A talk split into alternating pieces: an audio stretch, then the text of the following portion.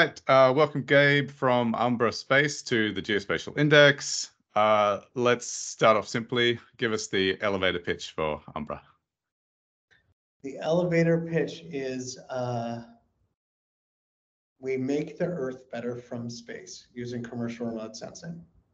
So we we have satellites that can see any place on Earth globally, and we take images, and we can uh, listen to radio frequencies and send that down to people who need them.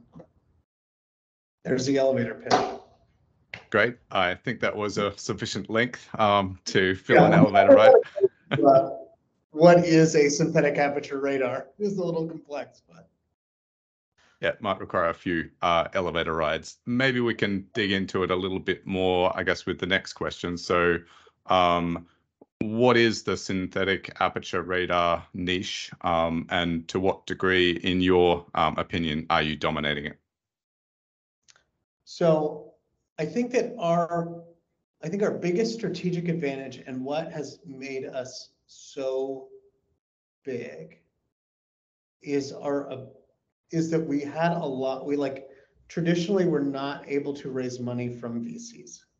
So VCs were always like, well, this is really strange. So we had to build a company around making money ourselves. Um, so if I had to say that Umbra had a niche, it is and it is, is like technology with unit economics as such that we were able to make money which in the space industry is um, very rare. It's very niche. I love it.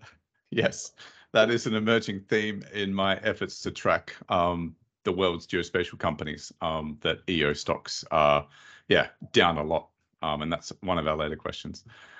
Um, okay, I mean, I have I have more questions really um, about this this particular niche.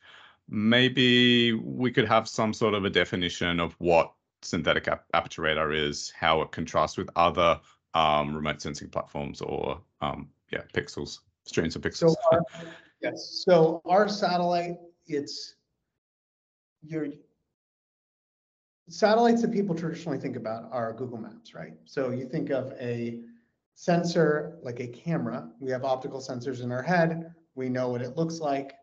Um, synthetic aperture radar or radar, like I should say radar imaging, is is very different. What we do, much like a bat, is we emit a signal, bounce the signal off of Earth, and then measure the distance between our spacecraft and the signal and produce imagery based on that. And it's on our website, and I'm happy to send some. We can also take a picture satellite if you want later. Um, it's yeah, so it's it's black and white imagery. It does not immediately look normal to a human. Um, but the higher the resolution, the more optical it looks. And for machine learning or AI, the big hot topic, um, it, it's very, very precise because you have like billions and billions of samples, which will uh, help. You can create very interesting models um, and detect objects with uh, much more clarity. I guess, yeah, and you're not affected by clouds, weather. No cloud. We can see at night. We can see through clouds. Um, it's it's a measurement.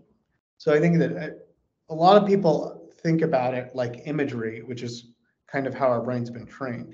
But sophisticated users are using the measurement, and because it's a radio wave, there's no. It's unaffected by clouds. It's unaffected by nighttime. Um, it's unaffected by a lot of uh, things that happen. We are affected by radio waves um, sometimes. We have interference, but. Hmm. Can it also go through smoke? Yes. Yeah. Okay.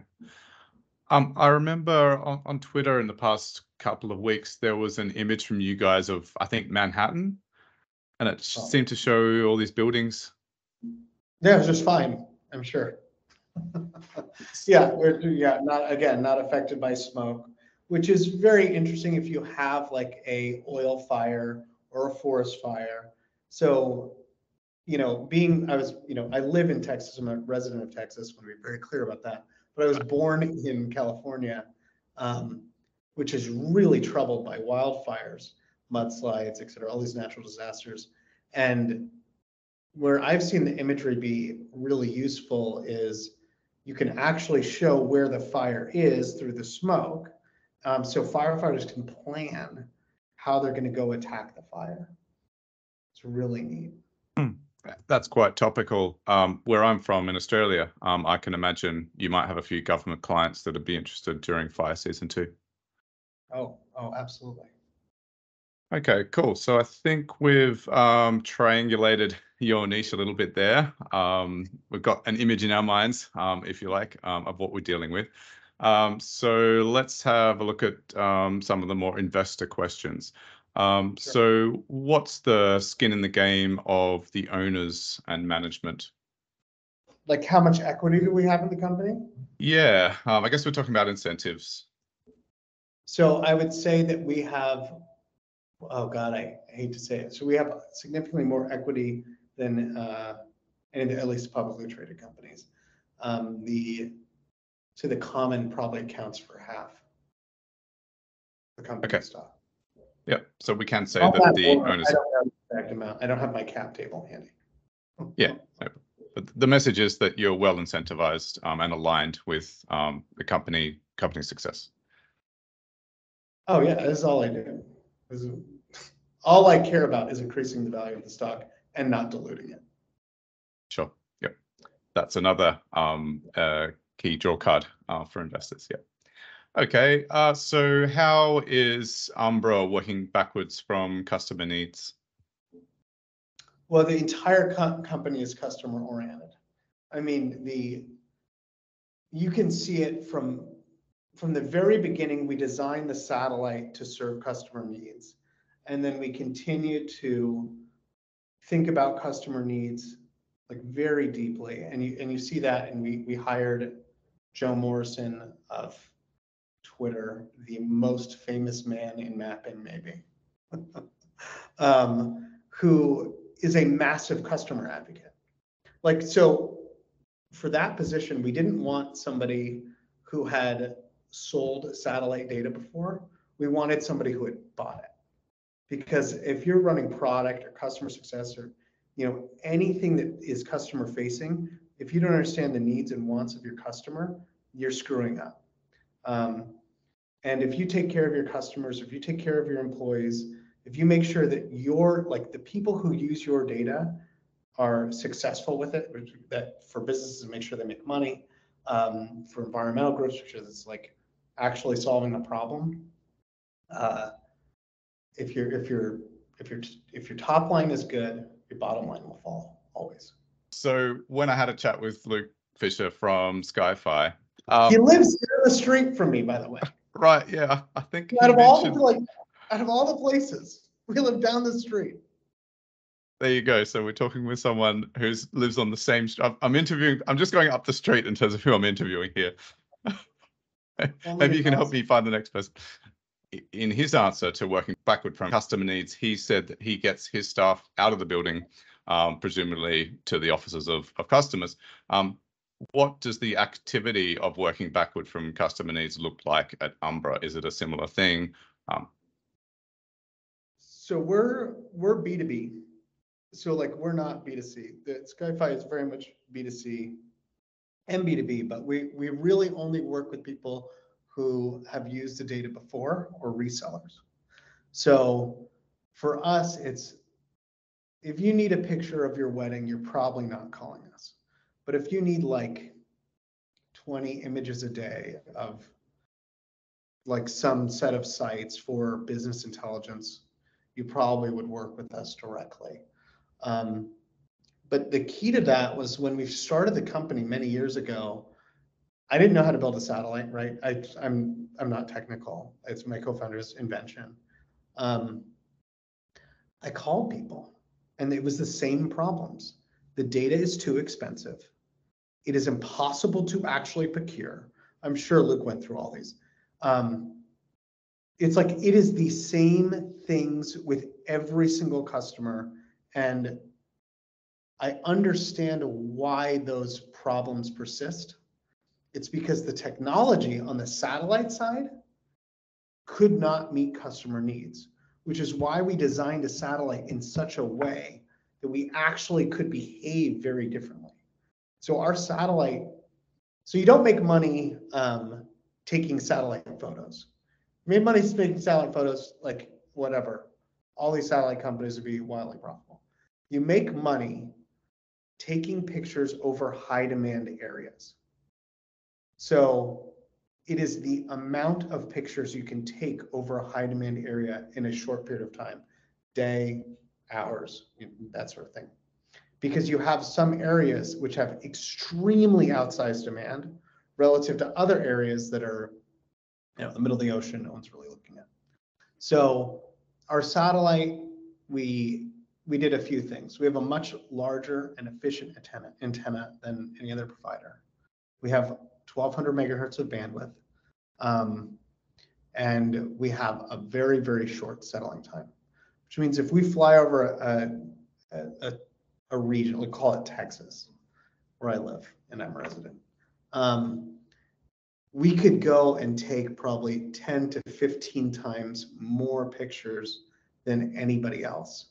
Um, a lot of the optical sensors look, you know, directly down nadir or slightly off nadir, but with uh, much more bandwidth and power and a larger antenna, we're able to see very, very far out on either side to approximately like as, as far as 1200 kilometers.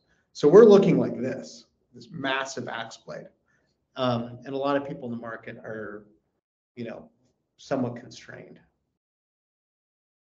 Uh, so the swathe is quite large. It, is this what a synthetic aperture is about? That you're somehow able to uh, artificially determine um, what the swathe dimensions are?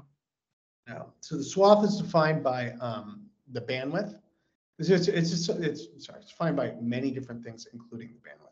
So if you have 1200 megahertz of bandwidth and a small antenna, it doesn't probably makes your imagery worse. So you have to have the right, you know, mix of size, weight, power. Everything is a balancing act because you're going to give up things. Like if you make decisions, you're going to give up other decisions. Like our spotlight size is smaller than somebody who is maybe has like less bandwidth and like the and a smaller antenna. So everything is a trade-off. But we we determined that it is probably better to take a lot of high resolution images over a high demand area, which allows us to, in our mind, make much more money than um, others who may be pursuing a different use case, which is fine.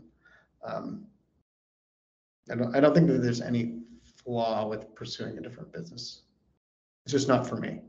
Yeah, no, sure. Okay.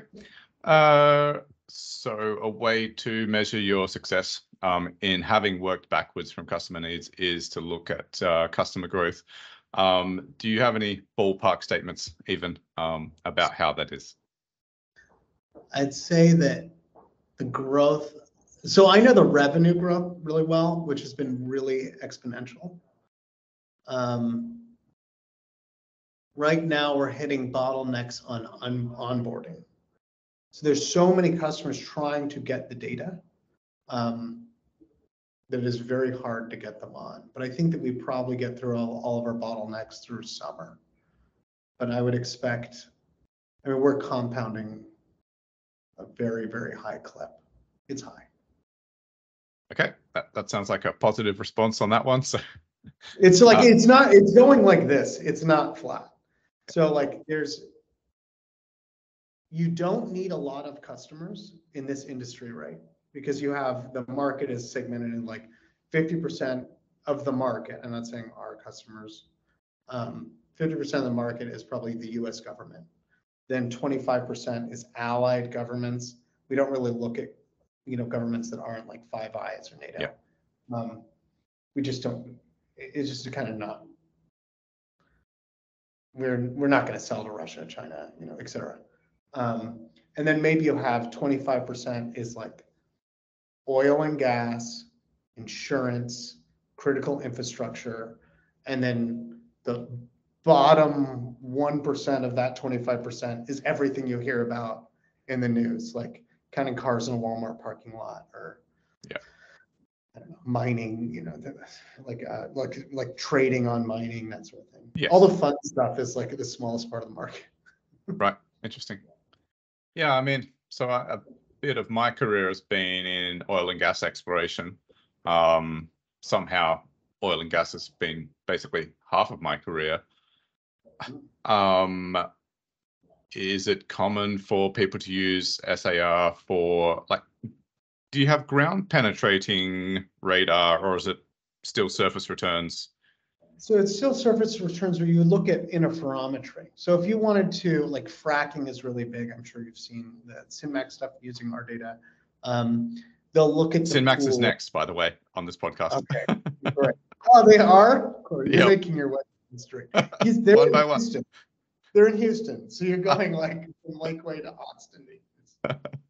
Um, uh, God, I love those guys. So they're looking at, you know, uh, what, what's public is like, you can look at a fracking site, you can see the fracking crew. You can understand the deformation in the ground to see how big the like water pits are. Um, there's a lot of really interesting stuff in oil and gas. But, but the, the widely known one is, uh, tracking the, the lids. So the lids on these uh, floating oil tops, so like you put in more oil, the lids go up and you take the oil out and the oil goes down. You can trade based on that information. And you Oh, really on the tanks, on the tanks. at the tank farms. Gotcha. Yeah. Yeah. So you Ah. really need SAR for that because if it's cloudy and like maybe a ship came and took all the oil out, you'd miss it. So you really need SAR and then also SAR is a perfect measurement, right? So you're going from the, the rim to the lid and you measure that and you can ascertain exactly how much oil is in each tank. Uh, so what's your vertical resolution then? So we can see what the vertical resolution So- that we sell is commercially is uh, 25 centimeters. Okay, so you can capture 25 centimeter deviations in the lid height off the ground or from the lip, you saying? from the lip. Okay. but It, but there is, there is, there are worlds where you can either squint or use interferometry to see millimeter scale changes. It is so cool. Like if you're not, like if, so if you're not using geospatial intelligence in like trading, like specifically oil, you're, you're making a huge financial mistake. You're not going to know as much as somebody who is. Yeah. And not having information is the most expensive thing you could possibly do. Hmm, No, this is great because I my sort of main passion, um, it, outside of work at least, is actually investment analysis. Um, Great. Some tasks. Well, put them in the open data. Have fun. Yeah, I, I mean, I, yeah, I guess so-called spatial finance emerged from multiple directions. The one I'm most aware of is the um, satellite applications catapult at Oxford. They launched the uh, spatial finance initiative. Um, I'm guessing they're not the only ones though. But um, ever since I became aware of that, I wanted to somehow combine my profession, geospatial, and, and my passion. You know, um, I, I don't like trading so much, um, but this kind of thing, um, using geospatial for trading, I do like. Um, but I guess what I Mhm. was, yeah, Uh, give me a use case. I, I right now will pledge, how much data do you want? I'll give you the data for free. We'll, we'll test it out and see how it works. oh, I'd love that. Yeah, it'd be great We to. have- Here's, okay, so boxMica, I don't know if you know them, they're in Florida. We have this massive open data set that we add data to daily, or like as frequently as we can. It's big. Um, they were looking at a mine in Australia. And then they were just like looking at the data and doing change detection, like looking at it. And it was like a boom, mine, like there was a mine collapse, or not a, the, the, there's a mudslide, uh, not a mudslide. there's- Some sort of deformation in the yeah the so structure. Yeah, You could see between the imagery, like a wall just missing. And I was like, hey, is that, is that company publicly traded? right. like, I mean, and that's all free data. And that's something that, you know, he could monetize and, which is great. And it's all free for, we don't take a fee. It's Creative Commons. You can take our data, you can put it on a coffee cup and sell it and not give me a dollar. I'm happy. Wow. Okay. Yeah. I, I've, I kind of, because I've basically how it's, how my passions have collided, at least until now, has been tracking the world's geospatial publicly traded firms. We're at 193 now, I think on about 25 stock exchanges, including the UAE, uh, plenty in China, um, of course, plenty in the US. Um, I reviewed one in Korea over the weekend.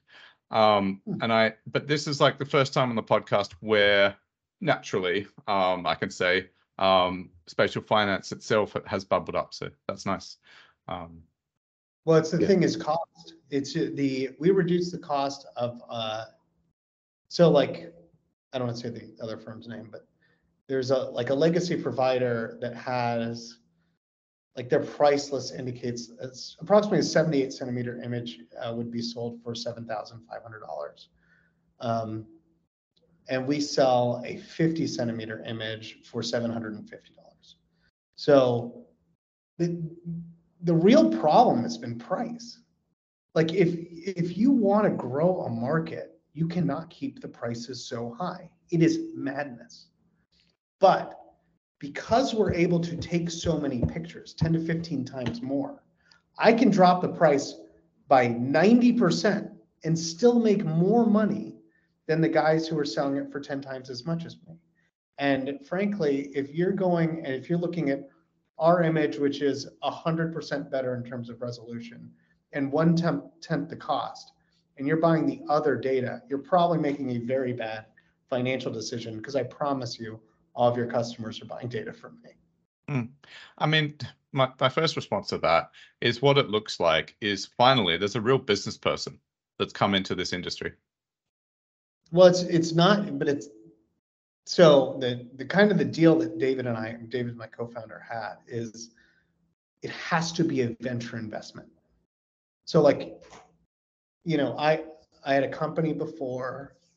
I, I understand business, but the technology has to match a venture scale. So traditionally what has always happened is I've got a widget or I have a satellite widget. It's great. I make a million dollars for my satellite widget.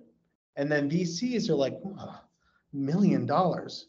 If we launch a hundred widgets, then we'll make a hundred million dollars. But if your asset depreciation is two hundred million dollars, your overhead is another hundred million, you act, you literally cannot make money. You're going backwards. Yeah. I think that, so yeah, the more assets you deploy, the more money you lose. And this was something that was not clear eight years ago. But now that there's like, it's a constrained um, VC environment, which, which we can talk about later, or in the, talk about it now Uh, it's all topical. Yeah. the everyone is like, whoa, wait, what are the unit economics? It cost like so like your satellite costs twenty million dollars, and Gabe is selling imagery for five hundred bucks. You're selling it for four thousand, and you, you're like, if you have to match that pricing, you'll only be able to make like three million dollars. So it's like, I give you twenty million and then you give me three million back. That starts, That's running a charity. yeah, it's running a charity, but I mean, we've been running charities for almost a decade in um, commercial remote sensing, but it, it's over. I mean, well, I don't know that it's over, but it should be over. For me, it would just never made sense. So I was like, you know, way back when, I was like, David, we can't do twenty percent returns. That's not venture. That's, that's a, that's a worse return than a Taco Bell. It's gotta be like a hundred percent a year for like a decade. And it has to compound at hundred percent a year. And so we, we spent two years trying to figure out the technology that would allow us to generate that kind of revenue.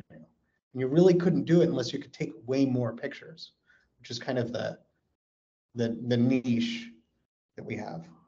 So it sounds like you were the only company that should have gone public during the Earth observation SPAC boom, No.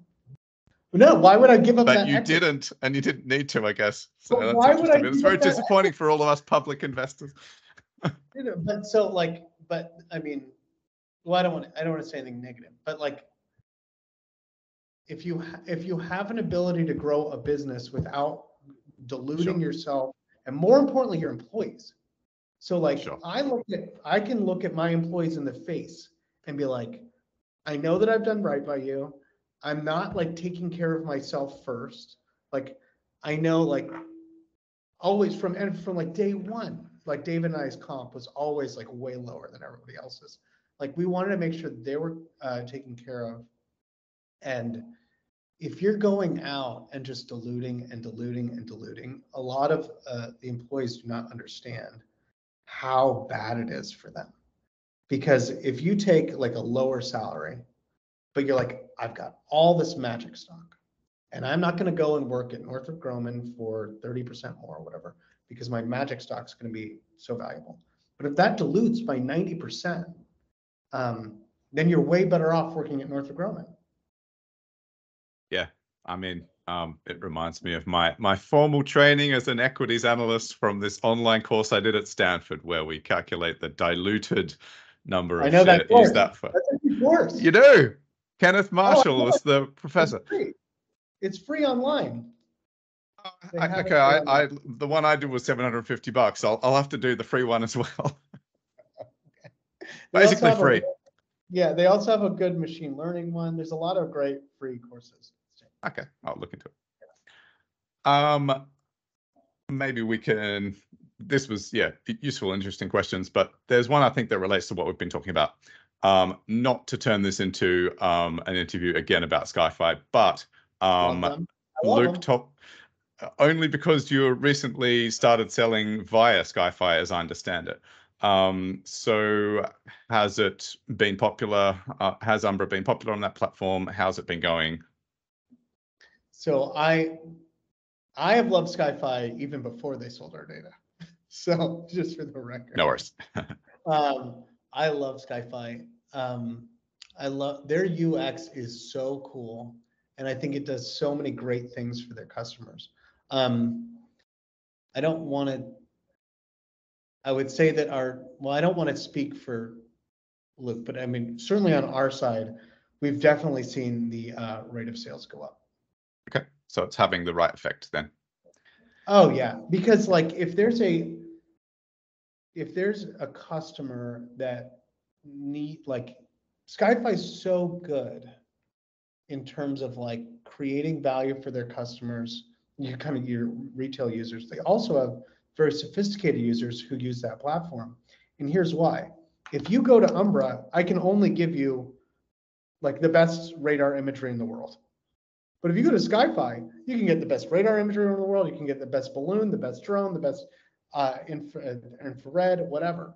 So Skyfi has a very robust offering, um, which will allow you to do really sophisticated mission planning, um, which we can't do. We're just we are a data data pipeline, and so what I don't want to do is go into like essentially compete with my customers, right?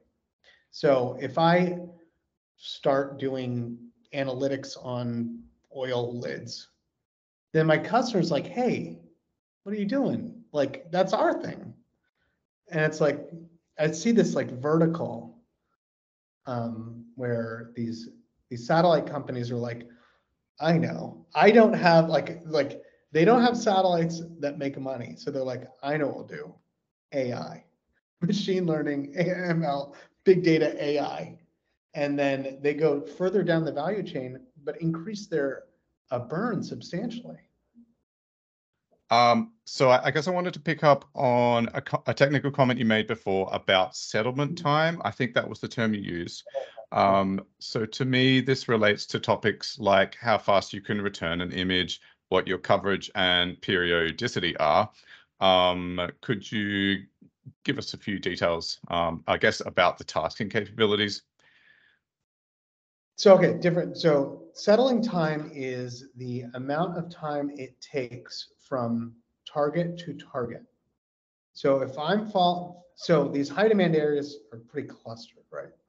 So if I'm flying from one area to another, let's say I need to hit Dallas, Houston, and Austin.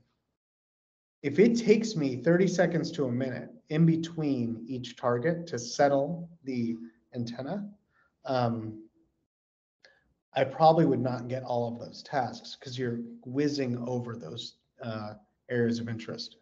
Our, our satellite settles out very, very quickly. So we're able to hit all of those targets um, very quickly. But in terms of like Canopy, which is our tasking platform, um, I guess the specific question is how quickly can you get me a picture? Um, Yeah, how quickly, um, how quickly do you return to the same location on the Earth? Um, Well, it depends on the geometry, right? So because the, so you have the north and south pole, so the earth is like round and the top is like really small. So as we rotate, we have more access to the north and south pole. So every 90 minutes per satellite, we have six satellites, we are seeing um, the, the, either the north or south pole. However, the equator, which is big and round, like big fat guy, we're, we are seeing individual points on the equator uh, much longer. I'd say our average revisit on a, oh, I don't want to get it wrong, but it's on our website. Mm, yeah. Um, but our, but our average revisit to a point, I think is eighty-eight minutes. It's on a single satellite basis towards the poles. And then somewhere between four and six hours on the equator. Okay. But in terms of like tasking and delivery, I've seen, I've seen a task come down in five minutes. Like tasked, imaged, and then sent down um, through a like a in a kind of controlled environment. There's not something we do like retail, but that's cool. And then um, But but that's such a contrast to, I mean, I, I don't know if it was uh Umbra, it was some Earth observation firm that I heard a part of onboarding new staff members was that they were given the task of going and buying a satellite image in a week or something. And that, yeah. was it you, was it Umbra or, I mean, we, we know we did that. Like, I mean, I, we do that. and none of We're them like, could do it in a week, basically. It's so hard. Okay, and then now you're saying you can you can return an image in five minutes. So this is a step change.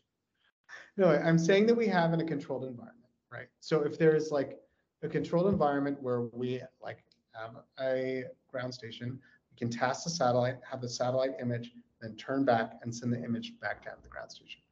However, what what customers should expect is a much longer time frame. So maybe within, I think we guarantee within six hours, I'm not certain, but I see times like two, very common. And the customers love it because they don't expect it and we don't upsell for it. Right. Okay. Yeah. It's all the Like same a- price. A happy like- surprise. Yeah, that five hundred bucks for a one meter image, it's like, if, if you task me that, um, two hours out and we hit our ground station and take the image and it comes down to you in two hours, it is the same price. Yeah, right. So so uh, maybe uh, just stepping back a bit, like we've had um, SpaceX able to land rockets in the past few years. Um, is this a similar transformation um, where it's almost is there an expectation emerging amongst customers that within hours for a given uh, Earth observation constellation, um, some sort of return is occurring? It's no longer weeks. Well, I mean, two weeks is insane. I don't even know how you could function a business that way. There's Right. almost no point. I'm just, I guess, trying to understand if there's been a step change on similar to rockets now routinely landing and that becoming an expectation. I Um, mean, the, no, the step, the step change is something very unsexy, or license. Okay. So our license is so, well, one, you tell your customers the price, which essentially no one does. you kind of have to guess. And there's all kinds of upsells and all kinds of goofy little charges, like getting it within some certain period of time, like priority one, tier one tasking, tier two tasking, tier, it's all BS. It is, when we get the image, we deliver the image. When you attach the image, you know what it costs. Um, it's all these little things, and I'll, and I'll explain it. So if you are a satellite provider that can only take two pictures over Texas on a daily basis, if you charge 500 bucks, you can't make money. So what you do is you you need to get as much money as possible for your two images that you can take. So it's like we'll upsell here, like the base price is going to be seven thousand, five thousand dollars. We'll negotiate it to five thousand. Then we'll upsell you on tasking. We'll up task you on priority. We'll up task you on this and that.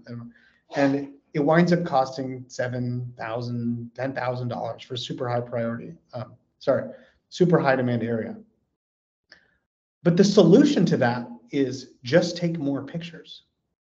Like if you take 30 images per satellite and then you have a whole bunch of satellites over a high demand area, then it doesn't matter. You're like 500 bucks, sure, 500 bucks. And we'll give it to you when we get it. So you're taking the more com- commoditized approach to imagery rather than the bespoke Oh, the, the idea low is frequency sales. imagery is not a jewel. it is it is so it is a true commodity. It should be anyway. So like our objective is to race to the bottom as quickly as possible and make data as inexpensive as possible. We dropped the price by ninety percent, and I think that we still haven't dropped it enough. Hmm. I mean, as we continue to scale and grow, and you know, we have more launches. We have two more launches later this year, or sorry, two more birds going up later this year, I believe. Um, and then two more, I think, scheduled early next year. Um, as we have increased supply, and if demand increases against that supply in such a way that it makes sense to drop prices again, I will do it. Like, I, I, I mean, I want the data low. I, the cost has got to go lower, and the reason why is the barrier to entry gets lower and lower. So at five hundred dollars, you're probably getting more, like slightly more retail customers. But at fifty dollars, you're getting like mom and pop surveyor. Um, at five dollars, you're getting a college student. So I'd really like to see data come way.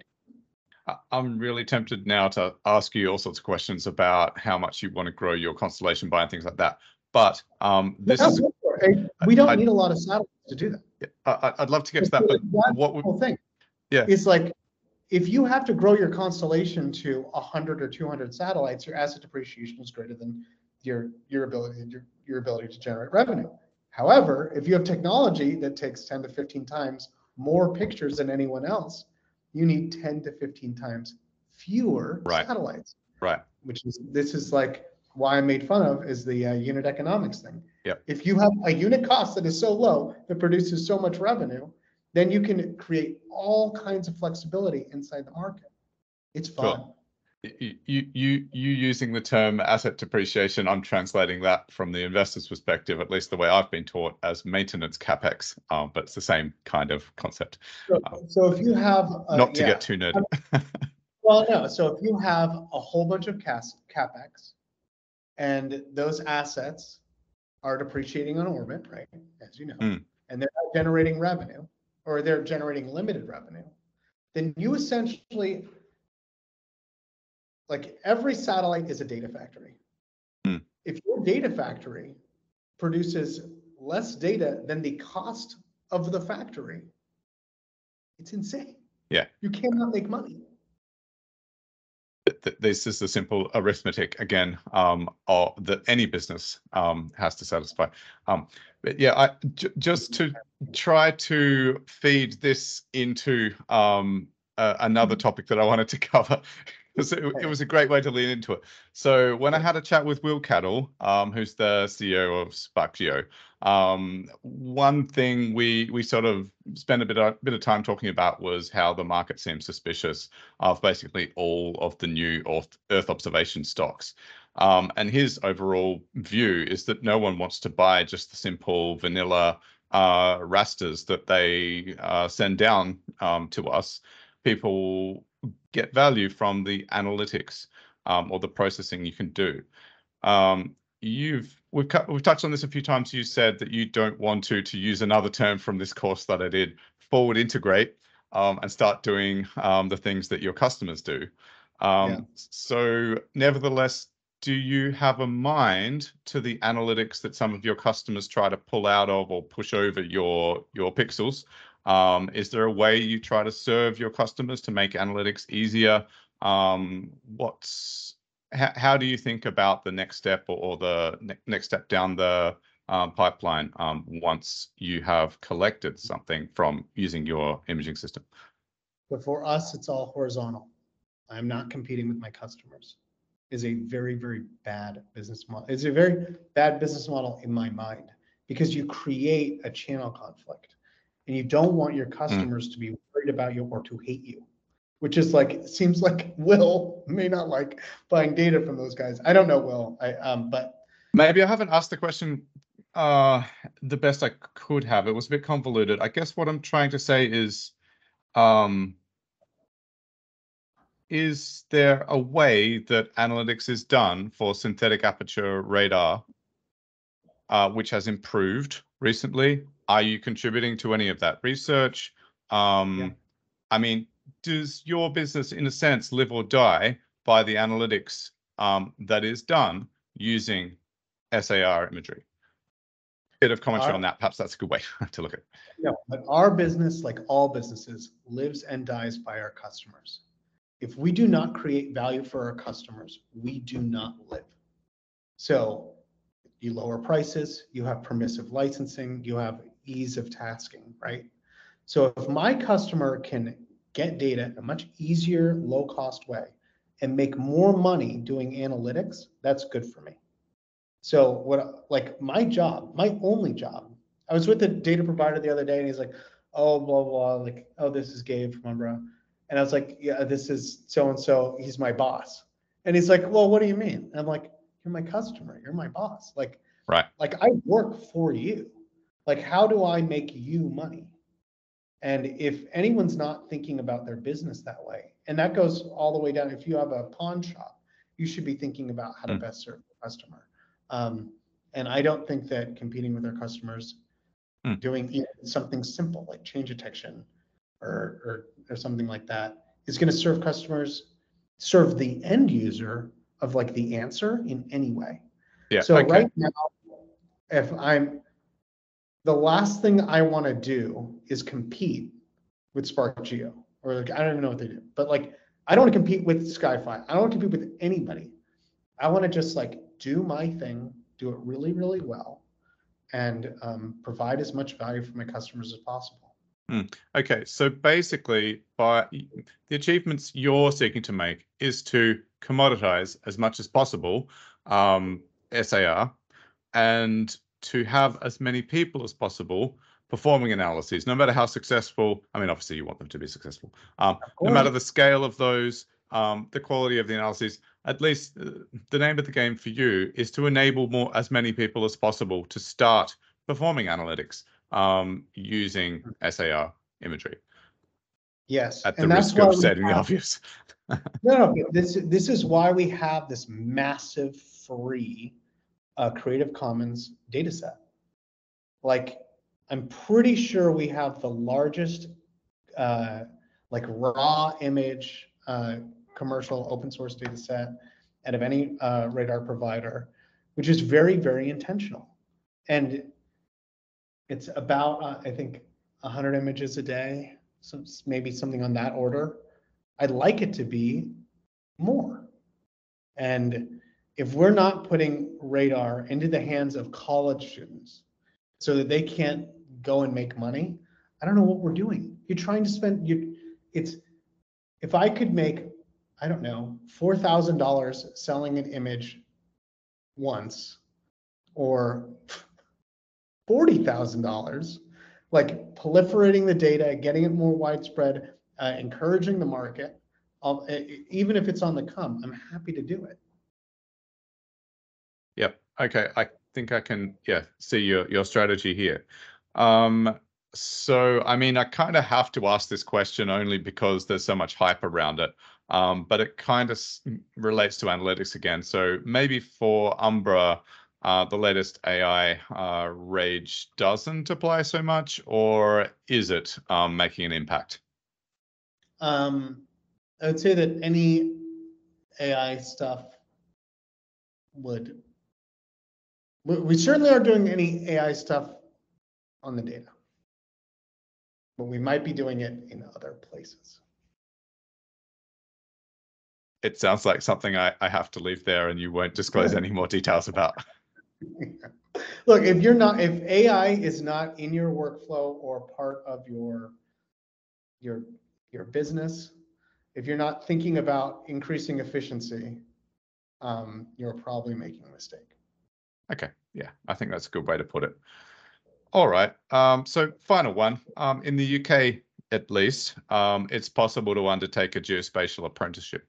So, what qualities, skills, or ambitions should an apprentice have to do well at Umbra? Uh, so Umbra, we have a lot of core tenants. Uh, we, the first one, of course, is like, we're very, very customer driven. They're on our website, they're on the careers page. Um, but I think that the, something that we really like to see is first principles thinking. So what I don't want is a really smart person who will open a book and do what the book says or what their boss tells them. I, I, what I like is creativity. Like there is, in what we do, there's a lot of science, but a lot of what we do is art. Like coming up, like it was like we fold our antenna in a very unique way. We, we have some very unique uh, IP around our radar. None of it was in a book. Um, so we, I would definitely say, not think outside the box, but uh, be creative. And engineers are incredibly creative, um, at least when you when you tell them to be. I like that. The, the message is something like lateral thinking. Um, or Well, the answer is not going to be in a book. It's like, oh, do this thing that nobody else has done before. It's well, it's not in the book.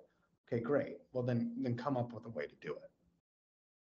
Yeah. Okay. Yeah. No, I think that's a good message um, for yeah any apprentices who might happen upon this podcast. Okay. So was it boxMica um, that you mentioned? Mhm.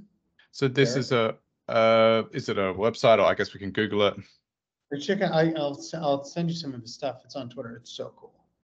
Okay. And this is a way for anybody to dig into this open source repository of. Oh, no, no, no. On our web, no, no, no. So boxMica used our open source data to do, uh, determine, uh, a, a mine collapse. It was so Ah, cool. okay. Our, our open source data is on our website. You go, go to the Umbra website. It's all over the place. You hit open data. It is all yours. Put it on a coffee cup, put it on a cool t-shirt, pay me nothing. Yeah, I, I, I guess this is because I, I, I, where I live, actually looking out the window, I can see Canary Wharf, which is the you know financial center of London. Um, Mhm. and I've often sort of thought, you know, what could I do um, if I was going to walk down the street and meet some people there and try to sell them So where are you geospatial stuff. Are you in Australia or London? Uh, I'm in London. I can I can turn my camera around. I don't know if the Well- oh the No, you- yeah, it won't look very good in the camera, but you can see HSBC, Citigroup, Morgan Stanley, etc. All of those banks across the river. And I, I've always thought, you know, what could I do if I went there and started doing elevator pitches to them? And I don't know that I maybe it could be something with this repository and signals. Well, here, wait, let's see. Can I share this image? Here's a recent snap of London. Desktop window. Hmm, Nope, don't have it.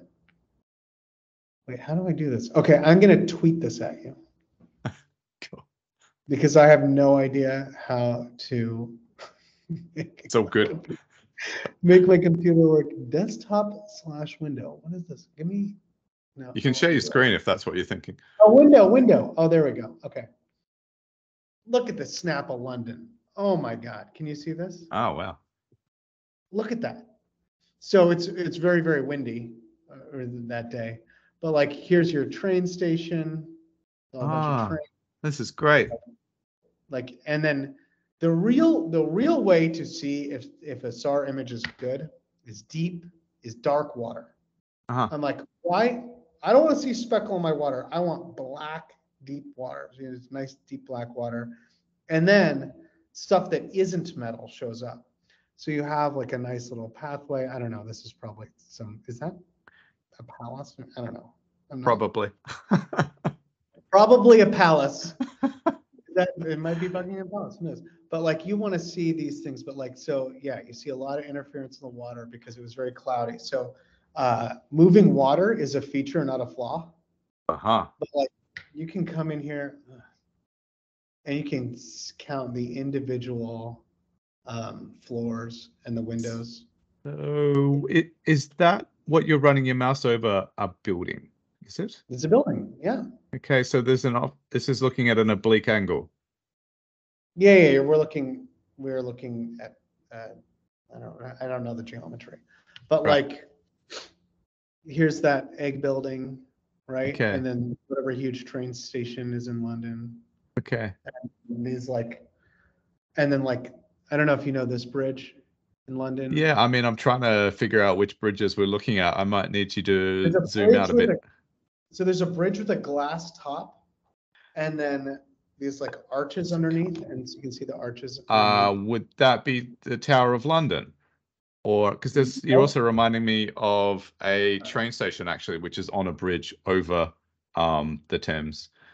Uh, Blackfriars, I think. You can see Tower of London on the right there. Um, Right you can see no, no, up up a bit before the bend. Yeah, just there, I think.